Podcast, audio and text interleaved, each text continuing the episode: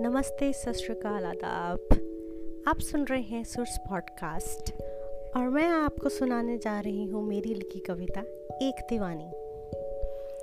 एक दीवानी अक्सर प्यार की बातें किया करती थी, टूटे हुए दिलों को अपनी हँसी से जोड़ दिया करती थी। शायद इंतज़ार था उसको एक परवाने का, जिसके ख्यालों में वो अक्सर खो जाया करती थी। एक दीवानी अक्सर प्यार की बातें किया करती थी। इंतज़ार का मतलब सबको बखूबी समझाया करती थी। उसके मन में क्या है वो अक्सर छुपा जाया करती थी। एक दीवानी अक्सर प्यार की बातें किया करती थी। कहानी उसकी भी दर्द वाली थी। हुआ था प्यार उसे भी ये सालों, बात पुरानी थी।